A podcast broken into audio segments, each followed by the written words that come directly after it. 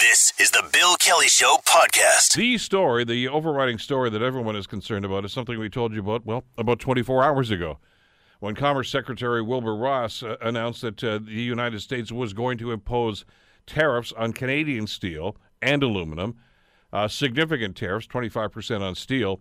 10% on aluminum, uh, which is rather interesting. And by the way, this is not the only country that's impacted. Mexico is impacted, but a number of the European nations are upset about uh, the tariffs that have been imposed.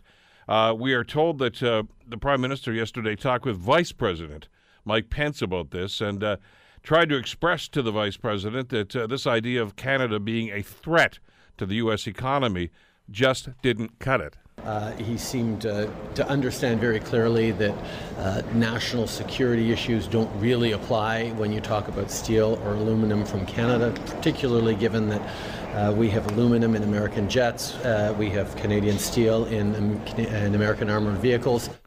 And on and on it goes. Uh, and even if Vice President Pence seemed to understand that logic, apparently his boss doesn't.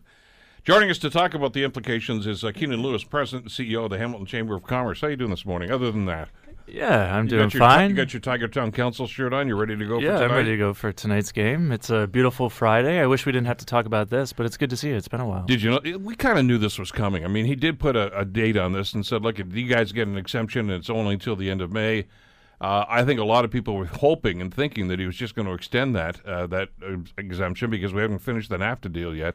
But bingo, we've got this, and now we have to live with it. Yeah, this goes back uh, well to the to the campaign, right? When uh, he was running for president and was trashing NAFTA, uh, and that was kind of the uh, beginning, the simmering of of the trade war. And I think yesterday, today, was the the very first you know cannon shot, the Fort Sumter of the whole trade war. Um, between the United States and Canada, and it's it's really sad. I think that you know, and I say this as a citizen of both countries, and uh, the the long and storied history of cooperation, of good neighborliness, of uh, alliances, uh, defense alliances, uh, complete integration of the economy, uh, similar cultures. Um, you know, in in the last 200 years, no country has done anything this aggressive. Um, in uh, this relationship, and so it's a it's a sad day. It's it's uh, it's tough to you know, un- given the fact that uh, you, know, you know that there's a president uh, in the White House that doesn't care about that history, doesn't care about uh, his allies, and is willing to inflict pain uh, against his allies, and, and all under spurious circumstances, the, invoking national security as a result. So we're all being gaslit, and and it's it's uh, it's quite incredibly crazy, and and I think uh, you know I, I, hope it doesn't go on uh, much longer. We've seen this pattern of you know uh, back and forth and unpredictable behavior. It's all part of the the playbook apparently. But uh, yeah, it's it's definitely a sad day. And, and, and, my immediate reaction yesterday was, okay, this is the, obviously going to be some negative reaction, and the prime minister, uh, some of his most, uh, I, I, guess, strident comments about this to to get his point across. But I thought, well, it's certainly going to be a different side of, uh, on the other side of the border. It's not. Uh, both Republicans and Democrats are saying, what is he thinking? Because they seem to understand the implications to the U.S. economy, and I don't, I don't know if Donald Trump does and doesn't give a damn or, or whether he just doesn't get it. But as we've talked about in the past, 35 of the 50 states have Canada as their number one trading partner. And of those other 15 that don't, apparently it's number two. So there's a huge implication here to the U.S. economies that, that senators and governors have talked to the president about in the past, and he simply ignored that advice. This is universally unpopular yeah. among uh, the business community. Except for Wilbur Ross and U.S. Steel. Except for Wilbur Ross. There's a couple uh, steel companies that have been advocating for this. Um, but generally, uh, the entire U.S. business community, political community, uh, the the labor uh, community. So you have labor and business united on this very issue. Um, so it is uh, completely unpopular uh, within the United States, and um, it, it, it people there, and I, I was there um, about a month and a half ago or so, after the the very first sort of flaring up of, mm-hmm. of uh, tariffs and all that, and it was quite amazing that um, nobody knew what was happening. Nobody. Uh, I, I spoke with a um, a Republican staffer on Capitol Hill, a Democratic staffer on Cap- Capitol Hill. Two of the, the counsel for the trade um, the the trade uh, chair um, um, in uh, the in uh, on uh, Capitol Hill uh, f- for the House of Representatives. I talked to the United States Chamber of Commerce. They're right across the White House. They have no idea what's going on within the White House. They have no idea how they're arriving at some of their figures when they come out with, you know, we're going to slap tariffs on on this of this amount there these uh, these figures uh, and these uh, courses of action are not coming out of um, you know the the trade community, out of industry. Uh, the auto industry is not advocating for the certain things that the Trump administration is is, is Just- asking just for the within opposite- the NAFTA. Just right. the opposite, yeah, fact. Yeah. So. Um, you know, there, this is uh, it, it's just um, erratic and, and strange and irrational behavior. And I thought the the prime minister did a really good job yesterday. I thought it was very forceful. Um, you know, we're, we're not dealing with rational people, but we are dealing with bullies, and uh, we do have to respond in a strong and uh, swift and immediate way. And I thought the prime minister did a great job. I just wish that uh, tariffs, counter tariffs, were going to be imposed uh, immediately, and I don't know why we weren't ready to do that. Uh, they have a month grace period, and, and our companies here on the Canadian side are dealing with chaos right now through the supply chain. Yeah, and, and by the way, did in a bizarre way create some sense of unanimity here. Even uh, opposition leader Andrew Scheer uh, tweeted yesterday expressing his support for the prime minister and his uh, approach to this and, and the way they were going to do this. So it's brought us together, uh, Right. maybe for all the wrong reasons, Yeah. but it's brought us together. Uh, but we are striking back. Chrystia Freeland and the prime minister both announced yesterday that they have a. They've been working on this. I mean, this may have been sitting in somebody's desk drawer, but they have a list, and it's interesting to see what's on the list. And and from an economic standpoint, from, uh, the, fr as a chamber of commerce president. Uh, it's interesting. They're not striking back at major industries. They're striking strategically at some of those states that are going to be impacted, at goods that are being sent up here at a big, which are going to cost an awful lot more now. And they've imposed tariffs on. Oh, it's it sounds silly. Things th- things like uh, you know b- ballpoint markers and things like that. but- Sleeping bags. yeah, but it apparently, you know, it's it's going to have a, a negative impact on this. So uh, they do know how to do this strategically. I mean, and this is going to get messy. Yeah, well, which is precisely what you want to avoid because it then devolves into erratic, irrational behavior, and and and you know, business thrives on predictability, and so this makes it completely unpredictable, and so will uh, be a drag on. Uh, you know the economy in both countries for sure. There will be real impacts, obviously, with the increased uh, costs of, of goods uh, flowing between uh, the two countries. So it, um, you know, it, with steel, for example, it, it is really easy because you know the the steel trade is fairly balanced. There's as much steel coming in from the U.S. Uh, as going into the U.S. Uh, from Canada, and so in that regard, it was really easy to say, okay, steel. You know, in within the steel industry, we're going to treat uh, steel shipments the same way that uh, the uh, Canadian gov- or that the American government is going to treat Canadian shipments of steel. So the, yeah, and, and, and again, the issue is unfortunately we've got a we've got a month grace period, um, or giving them a month grace period, and I think that reflects the fact that you know it takes time for for policy to be made at, at the highest levels and then to trickle down to the front lines. And um, so I'm I'm amazed, and I don't. This is where I thought that you know there there may be chaos at the borders because uh, you know the Customs and Border Patrol agents they're now dealing with this they have no idea what to do. What form do you use? What, what where's the, the where's the table? Where you know what's the direction for us on the front lines? And so um, you know those types of things. It takes 30, 60 days for it to, to really make its way down to the uh, the front lines, and um, and they're doing it on the U.S. side in a matter of hours. And so I think that there there will be chaos. Hopefully, it's not going to manifest itself in, in in terms of delays at the border, but there is chaos, as I said, within the supply chain.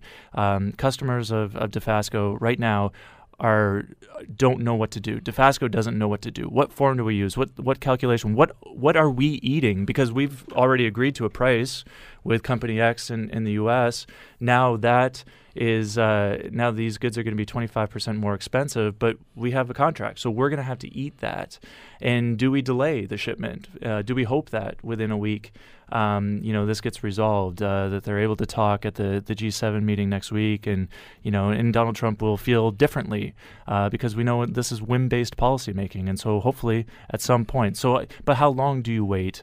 Um, so a, a, huge amount of disruption uh, within the supply chains for sure. You'd love to be a fly on the wall at that G7 meeting next oh, week yeah. in Quebec, uh, because uh, we want to make this clear. I mean, we're talking about the Canadian response to this, but this is not just impacting Canada.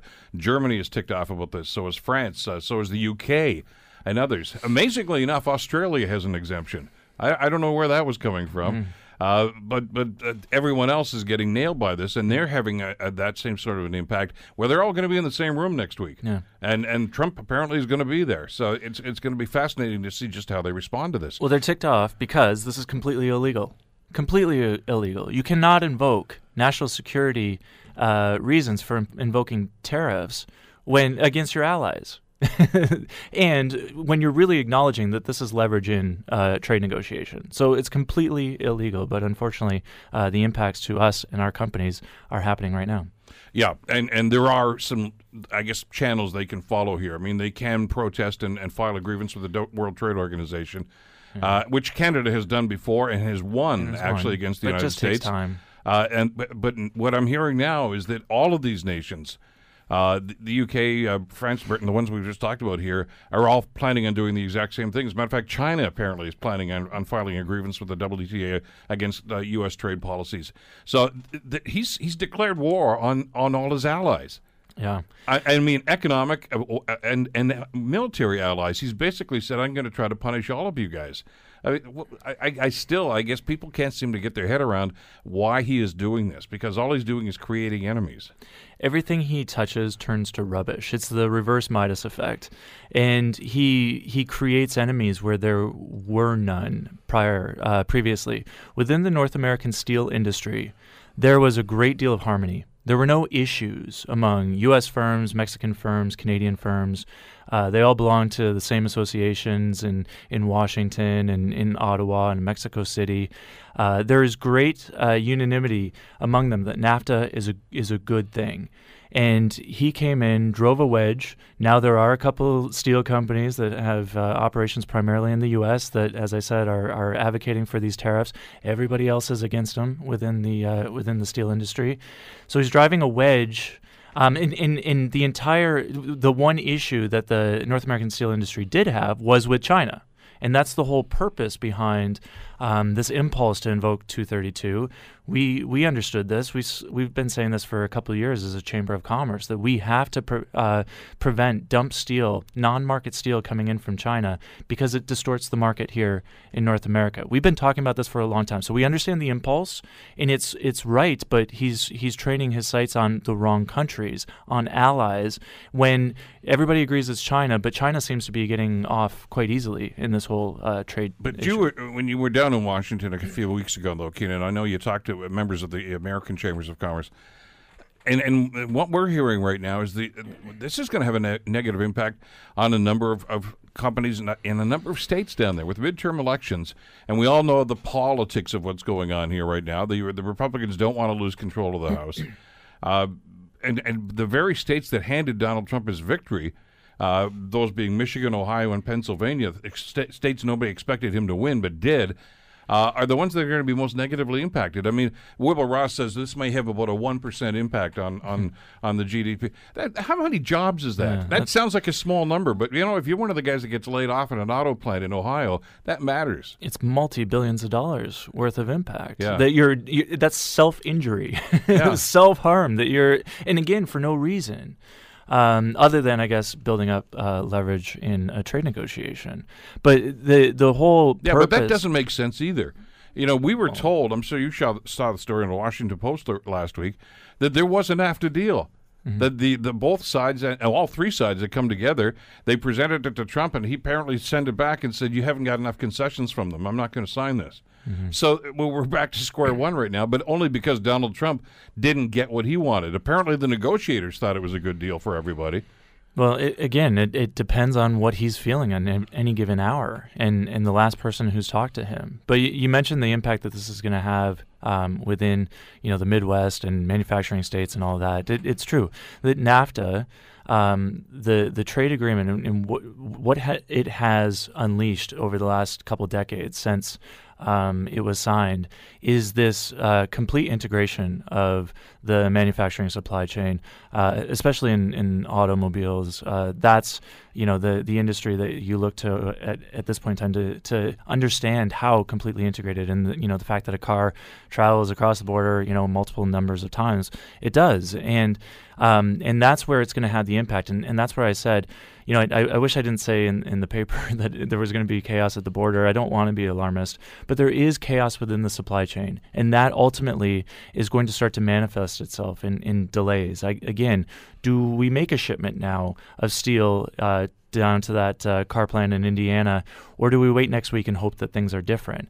And then if things aren't different, then ultimately, okay, they need that steel in order to complete their orders, but there's now going to be delays. It's now going to uh, uh, be more costly for the consumer, um, and uh, and people will probably lose jobs. I don't know if it will. That will all uh, manifest itself by the time the election comes around, but uh, there will certainly be impacts. And, and if there is some tie here with NAFTA, and that's what a lot of people seem to be thinking, that this is really a, a, an idea to try to gain leverage in those negotiations.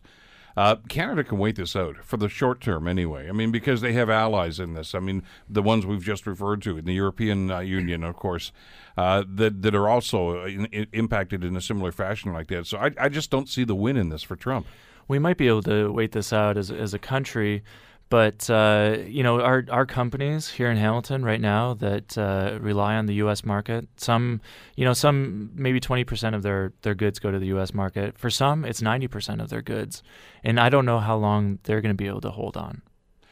Keanin Loomis, uh, president of the Hamilton Chamber. Uh, more to come on this, obviously, in the days and weeks ahead. Thanks for coming in today, though. Thanks, Bill. See you at the stadium tonight. Yeah. You're listening to The Bill Kelly Show, weekdays from 9 to noon on AM 900 CHML. Uh, we should mention, uh, we were just speaking with Keanin Loomis, of course, from the Chamber of Commerce about uh, the steel industry here in Hamilton and how this is going to be impacted by this tariff announcement. Uh, we have reached out to uh, both of them. And uh, they said, uh, well, I'll paraphrase it. They said they're not quite ready to make public statements on this just yet. They're trying to, I guess, uh, you know, just digest what's gone on here and, and try to understand the impact it's going to have. And there will be an impact, to be sure. But uh, I guess they have to be a little guarded in their response here because we need to keep in mind, especially from the ArcelorMittal uh, Dofasco element, that ArcelorMittal also has plants down in the States. And I guess there's going to be some uh, conference calls going back and forth to understand just what's going to happen. But to be clear, the federal government in this country, and including the prime minister, uh, are very concerned about this. We find ourselves the target of punitive tariffs on Canadian aluminum and steel under pretext of a 232 national security provision. Let me be clear these tariffs are totally unacceptable. Uh, and again, that's that, that reference that uh, the prime minister was making to was uh, Trump's assertion that there's a national security issue here. Uh, you can take that for what it's worth. There are some who think that, that, that the U.S. action is illegal. Uh, that would have to be determined by uh, some sort of a court or the World Trade Organization or somebody, I guess. But in the meantime, we have to deal with this. Joining us to talk about the implications is Walid Hejazi, who is an associate professor of economic analysis and policy and academic director at the Rotman School of Management at the University of Toronto. Professor, thank you so much for the time. It's great to have you on the show today. It's my pleasure. We, we don't want to be alarmist here, but I guess how uh, the overriding question right now, Professor, how concerned should we be about this? Very concerned. So, as we all know, and all your listeners know, Donald Trump makes big, big statements, but rarely carries through with those statements. And when he ran for president, he talked about how he was going to go after Mexico and China, and he never really did that. Then he attacked the NAFTA, and we never thought we would be at this point. We thought it was just rhetoric. But he threatened Canada, Mexico, Europe, and China. He basically told them, we're going to have tariffs on aluminum steel imports into the U.S. unless you give the U.S. concessions in your trade relationship. So he really blackmailed all of his trading partners, thinking they would succumb to the pressure. You know, as a sovereign nation, you know, Justin Trudeau and um, uh, Chrystia Freeland, I think, are doing a fabulous job. You simply can't succumb to this kind of a pressure. This doesn't work in international diplomacy. The fact that we've come this far, I think, we're potentially at the beginning of a protracted trade war, possibly. When you hear these terms, the, the, I think the image that's conjured up in a lot of our minds is that these are the sorts of things you impose on somebody who who you who is considered to be a, political enemy or an economic enemy. Sanctions, uh, tariffs against uh, North Korea, against Russia for some of the egregious things that they have done. Is, is there precedent here at all, Professor, for a country like the United States imposing these tariffs on quote unquote friendly nations? Yeah, your your insights, Bill, are smack on. So typically, when countries misbehave, we impose these kinds of tariffs to punish them because engaging in the global economy is beneficial. Yes, in the aftermath of the 1929 financial market collapse, one of the many factors that took the, the global economy from the financial crash into the depression was protectionism. That's in 1929. And again, in the early 2000s and 2002, George Bush implemented tariffs on steel imports from the U.S. that ended up costing the U.S. about 200,000 jobs. But George Bush responded quickly and eliminated those tariffs quickly. Let's see if Donald Trump does the same. Well, let's talk about the impact. I think you know we want to get in obviously, and where our first concern is going to be the impact it's going to have on us, especially here in Hamilton. Uh, you know, we've got two major steel producers. Stelco just trying to get back on their feet now. Uh, and and you know, there's been some positive signs about what's happening there since Bedrock purchased them. But this is this is this is going to bring these guys to their knees. I mean, this is going to have a negative impact on the Canadian steel industry in general, is it not? Yeah, and uh, this is not good news, and I feel terrible for all of the people that work in the steel industry because you think, you know, good families, good jobs, you know, working really hard to put food on the table for the families, and then for political reasons, you have this gentleman in Washington making these policies that are completely misguided and disrupt the prosperity of all of the people in Hamilton where the steel industry is concentrated. Absolutely. I mean, they must not have slept last night, and I, I have tremendous sympathy for them. Uh, but I think this speaks to a broader issue, Bill, is the idea that Canada the United States is our number one trading partner, and it will be for a long time. But we need to develop trading relationships with other countries so that when this happens with the United States, all of the good people of Hamilton aren't so negatively affected. Because I, I think it's going to be quite dramatic. That's, uh, I think, one of the subtext, isn't it, Wally, that we need to keep in mind here is that uh, obviously we're talking about the impact on Canada, as we should, but we're not alone here. I mean, you know, these tariffs are imposed on, on the UK, on other European unions, and, and there's equal anger going on in, in those parts as well. So uh, it, it, it's, it's, there's, I guess, st- strength and unity here right now because there's, we are seem to be speaking with one voice right now about uh, the outrage about these policies.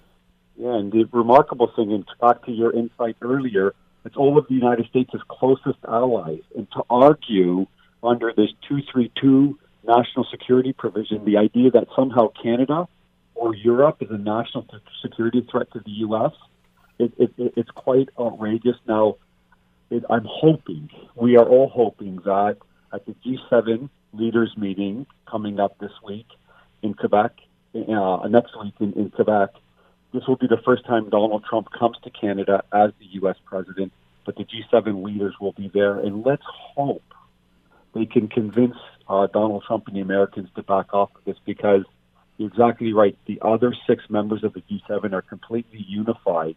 But most importantly, Bill, this is an unbelievably misguided policy in order to benefit the steel industry and a lot of people in Donald Trump's base the average person in Canada, the average person in the U.S., the average person in Europe is going to pay much higher prices for anything that has steel or any other product that's part of the retaliation.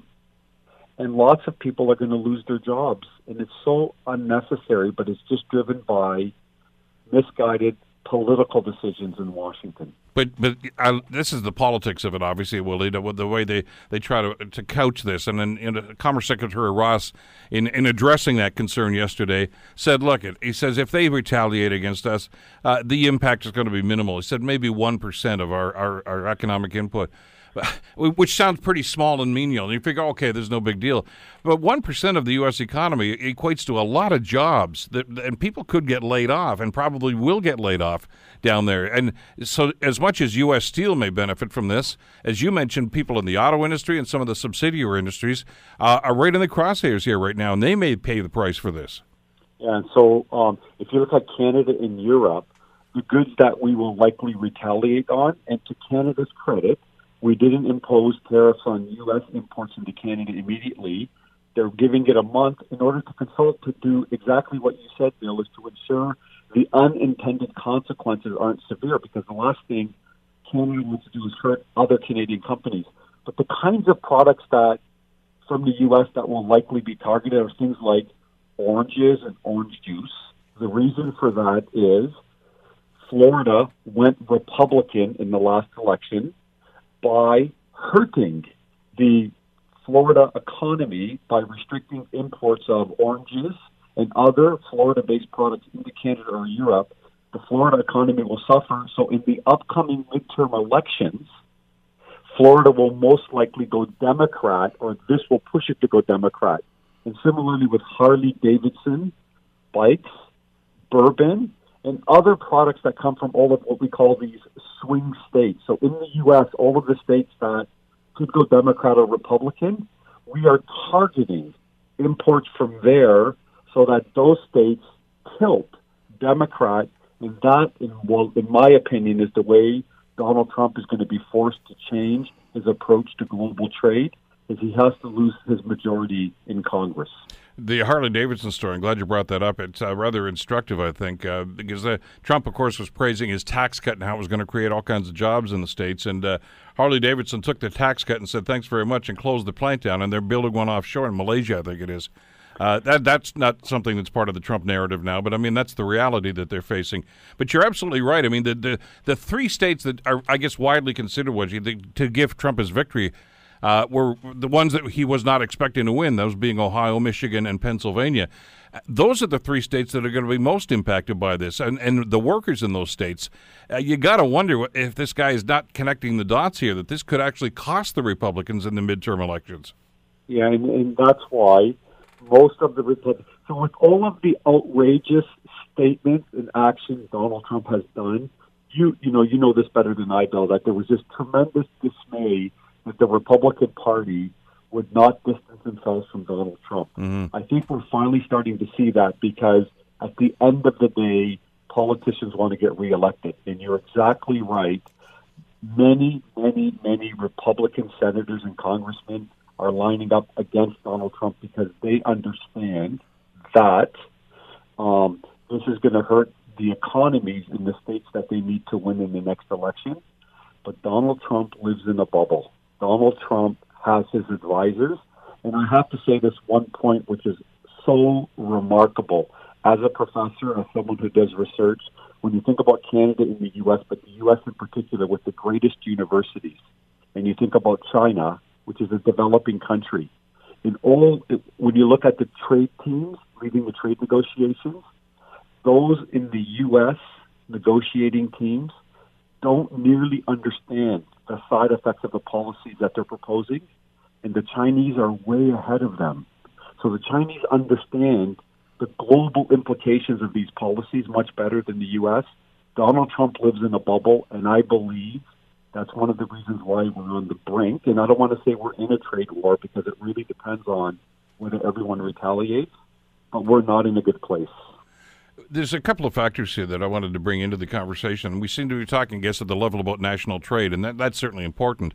But but I guess what gets lost in the discussion sometimes, anyway, Walid is that there's a great deal of trade that goes on uh, between Canada or from certain provinces with certain states down there. And uh, in as much as we pride ourselves in being, you know, the U.S.'s biggest trade partner, 35 of the 50 United States have Canada as their number one trading partner. And apparently, of the other 15, I think 10 of them right now, we're number two. Uh, so this is going to have an impact on state economics. Uh, I, I got to figure the governors are going to weigh in on this. Yeah, and this is you know what you know what's so surprising is um, the liberal government, in my opinion, took exactly the right strategy over the first year in, uh, of their mandate. They actually worked with state governors and people at the state level to argue to them exactly what you've just said is that Canada is the number one trading partner for the majority of U.S. states and second or third for the rest of them. And there's something on the order of 8 million jobs in the United States that depend upon trade with Canada. So this is not, as Donald Trump says, he says NAFTA is the worst trade deal in history. He says that Canada and Mexico are ripping off the Americans, which is totally made up because NAFTA, in the empirical and academic studies that have been done, have shown that millions of jobs have been created, but all three countries have benefited significantly. Um, and this idea that somehow the Americans are losing, Canada and Mexico are winning, that trade is a zero sum game, that Canada and Mexico benefit at the expense of the U.S., it's completely at odds with the evidence. So you're exactly right. States are not happy today either. Just Donald Trump and his inner circle. You mentioned China a second ago. I want to touch on that in, in, in the couple of minutes we have left here, Willie, because that's an interesting idea here. Uh, wherever there's a void created, and Trump seems to be creating a void between his allies, at least they, we used to be his allies, uh, in, in as far as economics are concerned. Does China move in to try to fill that? Do they simply say, "Hey guys, I know you you're not crazy about some of our practices, but we can cut some deals here. We'll work with the European Union. We'll work with Canada and Mexico." Uh, you don't have to worry too much about this. I mean, is there a possibility that this is a an opportunity for China to, to gain a foothold in some of these markets? Um, your, your your insights are exactly right on. You're right on because the TPP the Trans-Pacific Partnership was meant as a trade agreement to check China. Yeah. The idea would be all of the countries that surround China, the United States uh, would then be sort of the leading developments of trade so that these economies in Asia become part of the American sphere of influence. Now that the United States have withdrawn from the TPP, now that they're withdrawing from global trade, the Chinese are exactly filling in the void. The Chinese are out there building infrastructure, hard and soft, between it and other other countries that used to be American allies. And the idea is that their influence is rising, the United States influence is falling, and Donald Trump is accelerating this. This is why the American people need to understand that in order for the United States to be the great nation, to be the world leader, it has to be engaged in the global economy. It's inconsistent to make America great again and not be engaged in the global economy. And as the Americans retreat, to your point, countries like Russia and China are filling the void, and we're seeing that all over the place to the detriment of the Americans. And every one of your listeners should understand that when it's detriment of the Americans, it's a detriment to Canadians we need a strong United States because it's our number one trading partner. It's part of our security umbrella. We need the United States, an enlightened leadership, to path to, uh, to you know to, to take us forward globally. There's so many dark trends, and Donald Trump is not the leader we need in these troubling times the Chinese thing I find fascinating, though, for a number of reasons. And the the, uh, the one that I'm always looking for to happen, and I think it's probably closer to it than we ever have been, is is the Chinese auto industry. And I know that ten years ago that that was a joke, uh, but it's not a joke anymore. Uh, they've made huge advancements. Uh, there's some questions as to how they got the technology, but they're still doing that. And, and you got to wonder if the auto pact is going to be impacted, and NAFTA is going to be impacted, and the auto industry is going to be impacted. Uh, does China come over here and say, hey, we'll build cars over there, just like Hyundai and others have done in, in Canadian markets, uh, Honda and everyone else? Uh, and, and say, don't worry about these guys to the south of you. We can do something. I'm not saying it's going to happen, but it seems to me a real possibility at this stage. I, I, I think it's I think it is going to happen. I don't think it's a possibility. I think it is happening. And it, it, there's a lot been written here at the Rotman School of Management about the rise of China, but particularly when it comes to the technological capabilities of Chinese business. And when you look at the United States attacking China for stealing intellectual property, and I'm not an apologist for China, there's a lot of theft going on. But having said that, the United States was very, very happy to have a partner in China when China was doing low value, cheap products. But China's moving up the value chain very, very quickly. And Bill, it's unbelievable to say this, but the Chinese are surpassing the Americans and the Canadians when it comes to the development and implementation of technologies around artificial learning and machine uh, artificial intelligence and machine learning, applying that in their manufacturing processes. So the auto industry will move there. They're moving up the value chain. And this is why, even in the Canadian example, when the Chinese state owned company wanted to buy this Canadian company called Aecon, mm-hmm. the Trudeau government just last week blocked it.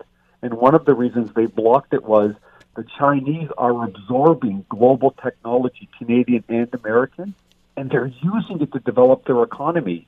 So China is developing much faster than we thought, which is a surprise because the approach to compete with China is completely at odds with the approach the approach being deployed by the U.S. government today. Uh, boy, so many ramifications to this, and I guess we have to let some of the dust settle before we can move on to next steps. But thank you so much for taking some time for us today, uh, Wally, to give us some perspective on this. It's greatly appreciated. And hopefully, the next time we speak, it'll be more optimistic. I hope so too. Thanks again. Have a great weekend. You too. That's uh, Walid Hejazi, of course, Associate Professor in Economic Analysis at uh, the Rotman School of Management at the University of Toronto. You're listening to The Bill Kelly Show, weekdays from 9 to noon on AM 900 CHML. LRT construction will begin next year, and yesterday at a special uh, GIC meeting, that's a General Issues Committee meeting at uh, City Hall, uh, they had some discussions about the LRT project, as you might expect. Uh, one of the councillors was worried this was going to turn into uh, what he called another stadium debacle, and that, of course, was Ancaster councillor Lloyd Ferguson. In four years' time, we're going to the polls again. And if this whole city is dug up, it's going to be a difficult campaign unless we can give very simple, clear responses. What the consequences are if they're late. And you can't, you can't even tell me. So I don't know how we can tell the public in a 30 second interview because it's the public that's going to be inconvenienced by this. Well, that's uh, a concern that a lot of people have raised uh, since this whole project came to light, of course, some time ago.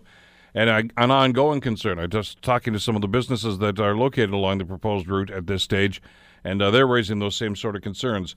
So, uh, joining us on the uh, program to talk about this is Chris Jacobson, who is the acting director of the LRT project for the city of Hamilton. Chris, thank you so much for the time. It's good to have you with us today. Yeah, not a problem. Anytime. Uh, and, and congratulations on, on the appointment as the acting director right now. I'm not so sure if that's because people liked you or what. But this is this is a tough job. This is like being the captain of the Titanic for some people. But you've handled it very well so far. Well, I appreciate that. Thanks. Let, us talk a little bit about some of the concerns that were raised, and, and maybe we'll get right into some of the things that Councillor Ferguson talked about because he's made those statements on our program many times about uh, LRT, and, and obviously he was uh, deeply involved in the stadium uh, project and problems that resulted from that because he was the chairman of that committee, that subcommittee.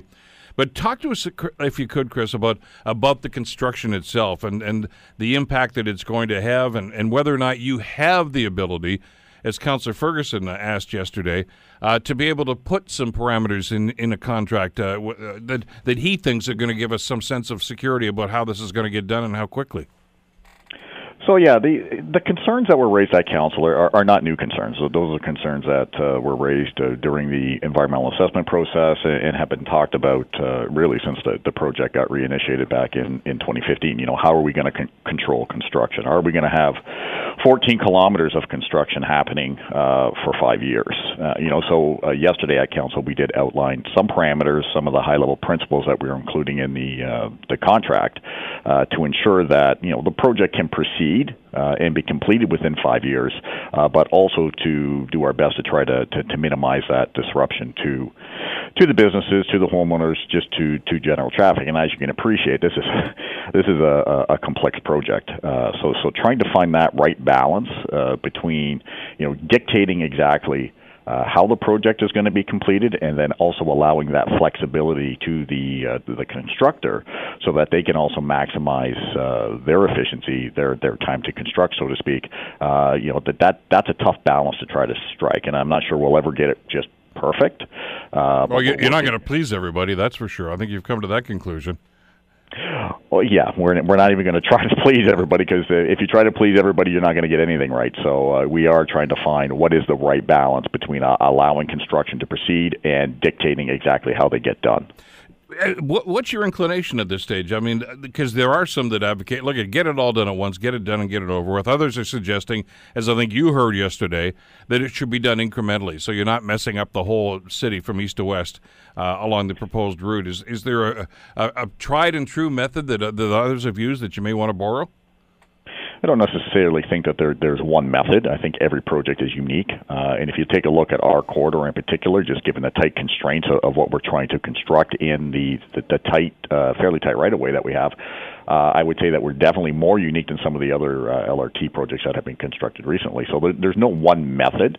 Uh, you you had it uh, bang on where you know there's some people who say just get in get out you know uh, minimize uh, the time of construction and don't worry about the disruption and you have others who say well you know worry about the disruption and, and lengthen the time a little bit so again it's about trying to find that right balance uh, and and as you say we're probably not going to please everybody so when do you have to make that determination? Do you have to wait until it's d- the day of to put the shovel in the ground? I mean, obviously you've got a plan for this thing because there are going to be traffic implications. I mean, traffic flow still has to be maintained.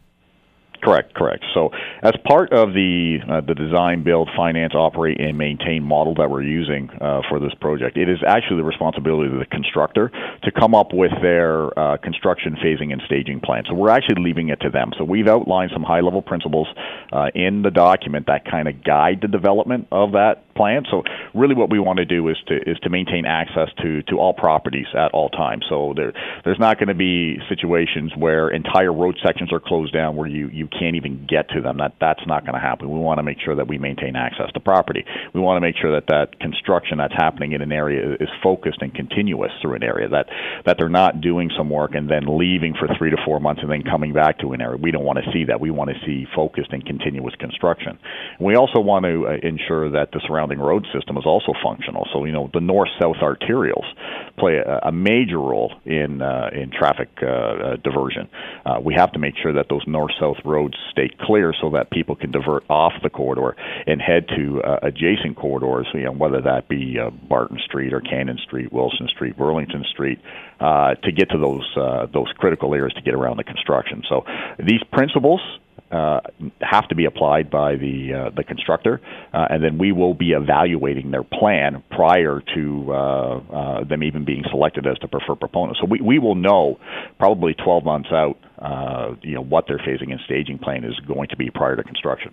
Will that include some of the alternative routes to some of the local businesses that are going to be impacted? Because I know that was an ongoing concern. And well, and I know that your staff just had the same situation with the the Garner Road construction that's happening this summer with Bennett's Apples up there, this iconic uh, business, of course, that's been up there. And, uh, you know, the road's going to be torn up in front of them for most of the summer, but they, you guys have developed a, another way for people to get there.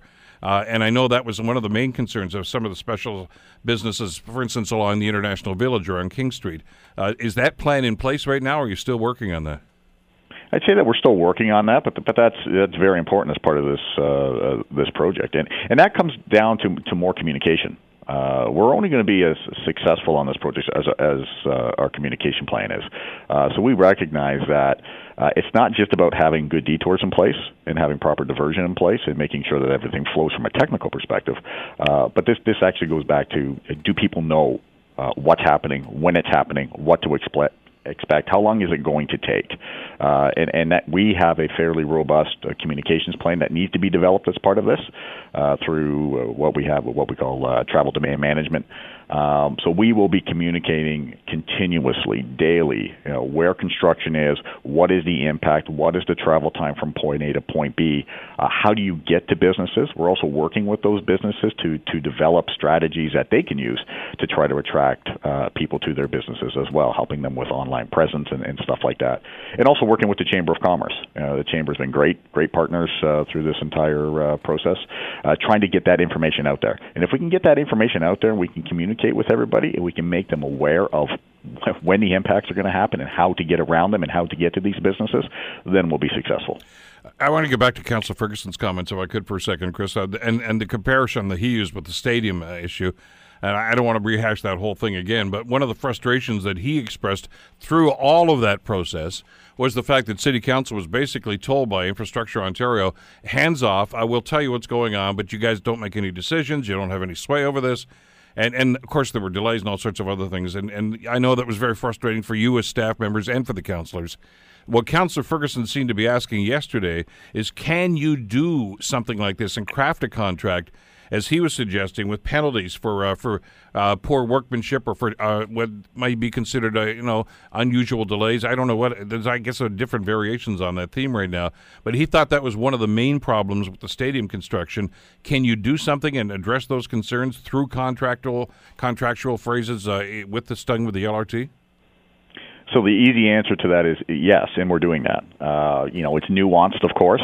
Uh, the unfortunate part is we, we do have the stadium and, and some of the issues uh, uh, that were generated around the stadium. This is a totally different model. So I appreciate the fact that the stadium was a design, build, finance model. Uh, this is different. This is a design, build, finance, operate, and maintain model. So that that operate and maintain piece that comes on the end uh, really does drive uh, the construction company uh, to get their project done on time. Because if they're delayed, then they can't start their operations and maintenance period. And, and there's money to be made on the operations and maintenance side. They get monthly payments to do that. So the further out they carry construction, uh, you know, the further they delay their their operations and, and their maintenance piece. So, so there is some tension that's built within the consortium itself to make sure that they they get this project done on time. Uh, there's also uh, penalties. Well, you know, penalties is a strong word, but deductions that that exist within the project agreement itself that look at things like quality, that look at schedule delays that we can apply as well. What I could not give Councillor Ferguson yesterday was the specific monetary amounts around that. There are uh, uh, provisions within the contract that do speak to these types of things.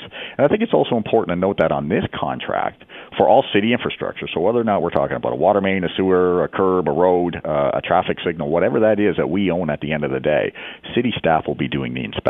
So that's totally different than what we saw on the uh, on the stadium project. We are the ones who, who are doing the inspection. We have the expertise when it comes to, to our infrastructure, so we're going to ensure uh, that what's, what's built is built to our quality expectations and to our standards and specifications. And by the way, just to your point there, and maybe it's worthy of reminding our listeners that, there's always a holdback provision on these contracts? No matter what the project is, there's always a certain amount of money that's set back just in case there are some things that need to be fixed at the end.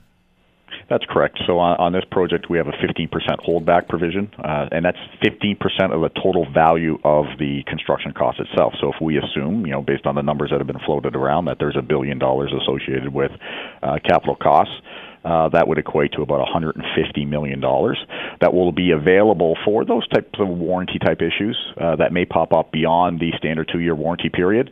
Say 10 years down the uh, line, that we can look back and say, well, yeah, the performance of that didn't meet the expectations.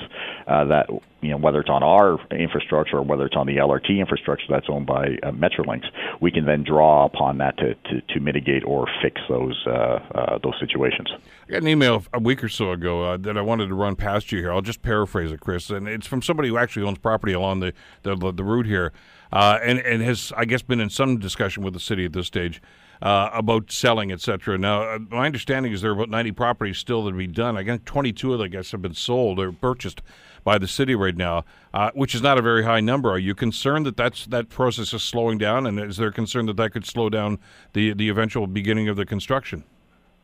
No, not really. Uh, we're on track. Uh, we are active right now in purchasing all of those properties and all the property that we require within the corridor. I believe it's our obligation to have the, the properties purchased, or you know, the Metrolinx's uh, uh, obligation to have the properties purchased I believe by sometime in 2020. So there's still a little bit of time there. Like we still have about 12, 12 to 18 months uh, to acquire all those properties, and I know that our, our property acquisition unit is, is working hard to, to meet those deadlines. Uh, but there's never been any indication to me that uh, we're behind schedule uh, when it comes to property acquisitions. Uh, is expropriation a, a tool that probably is going to be used here, or do you feel as if you can just do this through a free market negotiation? Ideally, we would we prefer not to.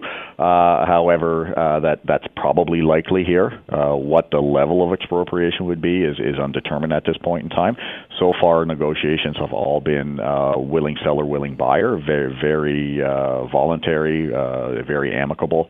however, as we go along and we start to get into some of the more difficult properties and maybe some of the smaller partial uh, property takes, uh, we might have to get into uh, an expropriation situation. But again, our, our preference is obviously always uh, willing sell, willing seller, willing buyer. That's that could be a time-consuming process, though, can it?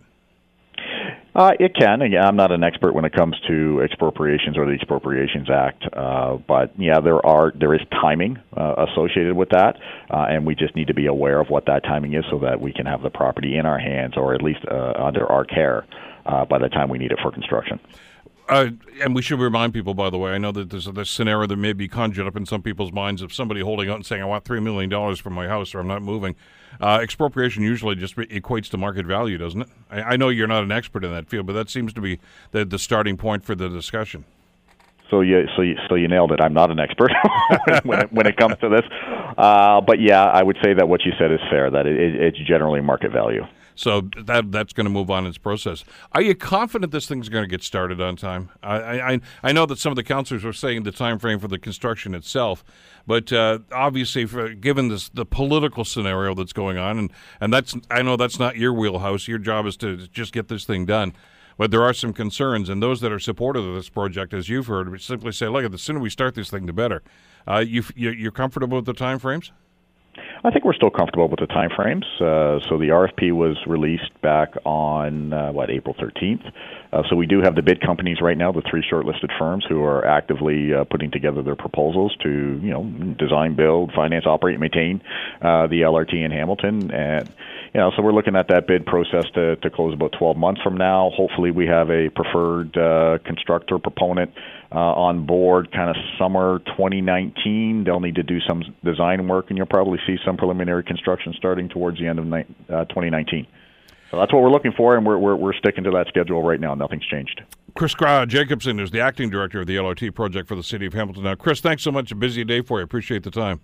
Not a problem. Anytime. The Bill Kelly Show, weekdays from 9 to noon on AM 900 CHML.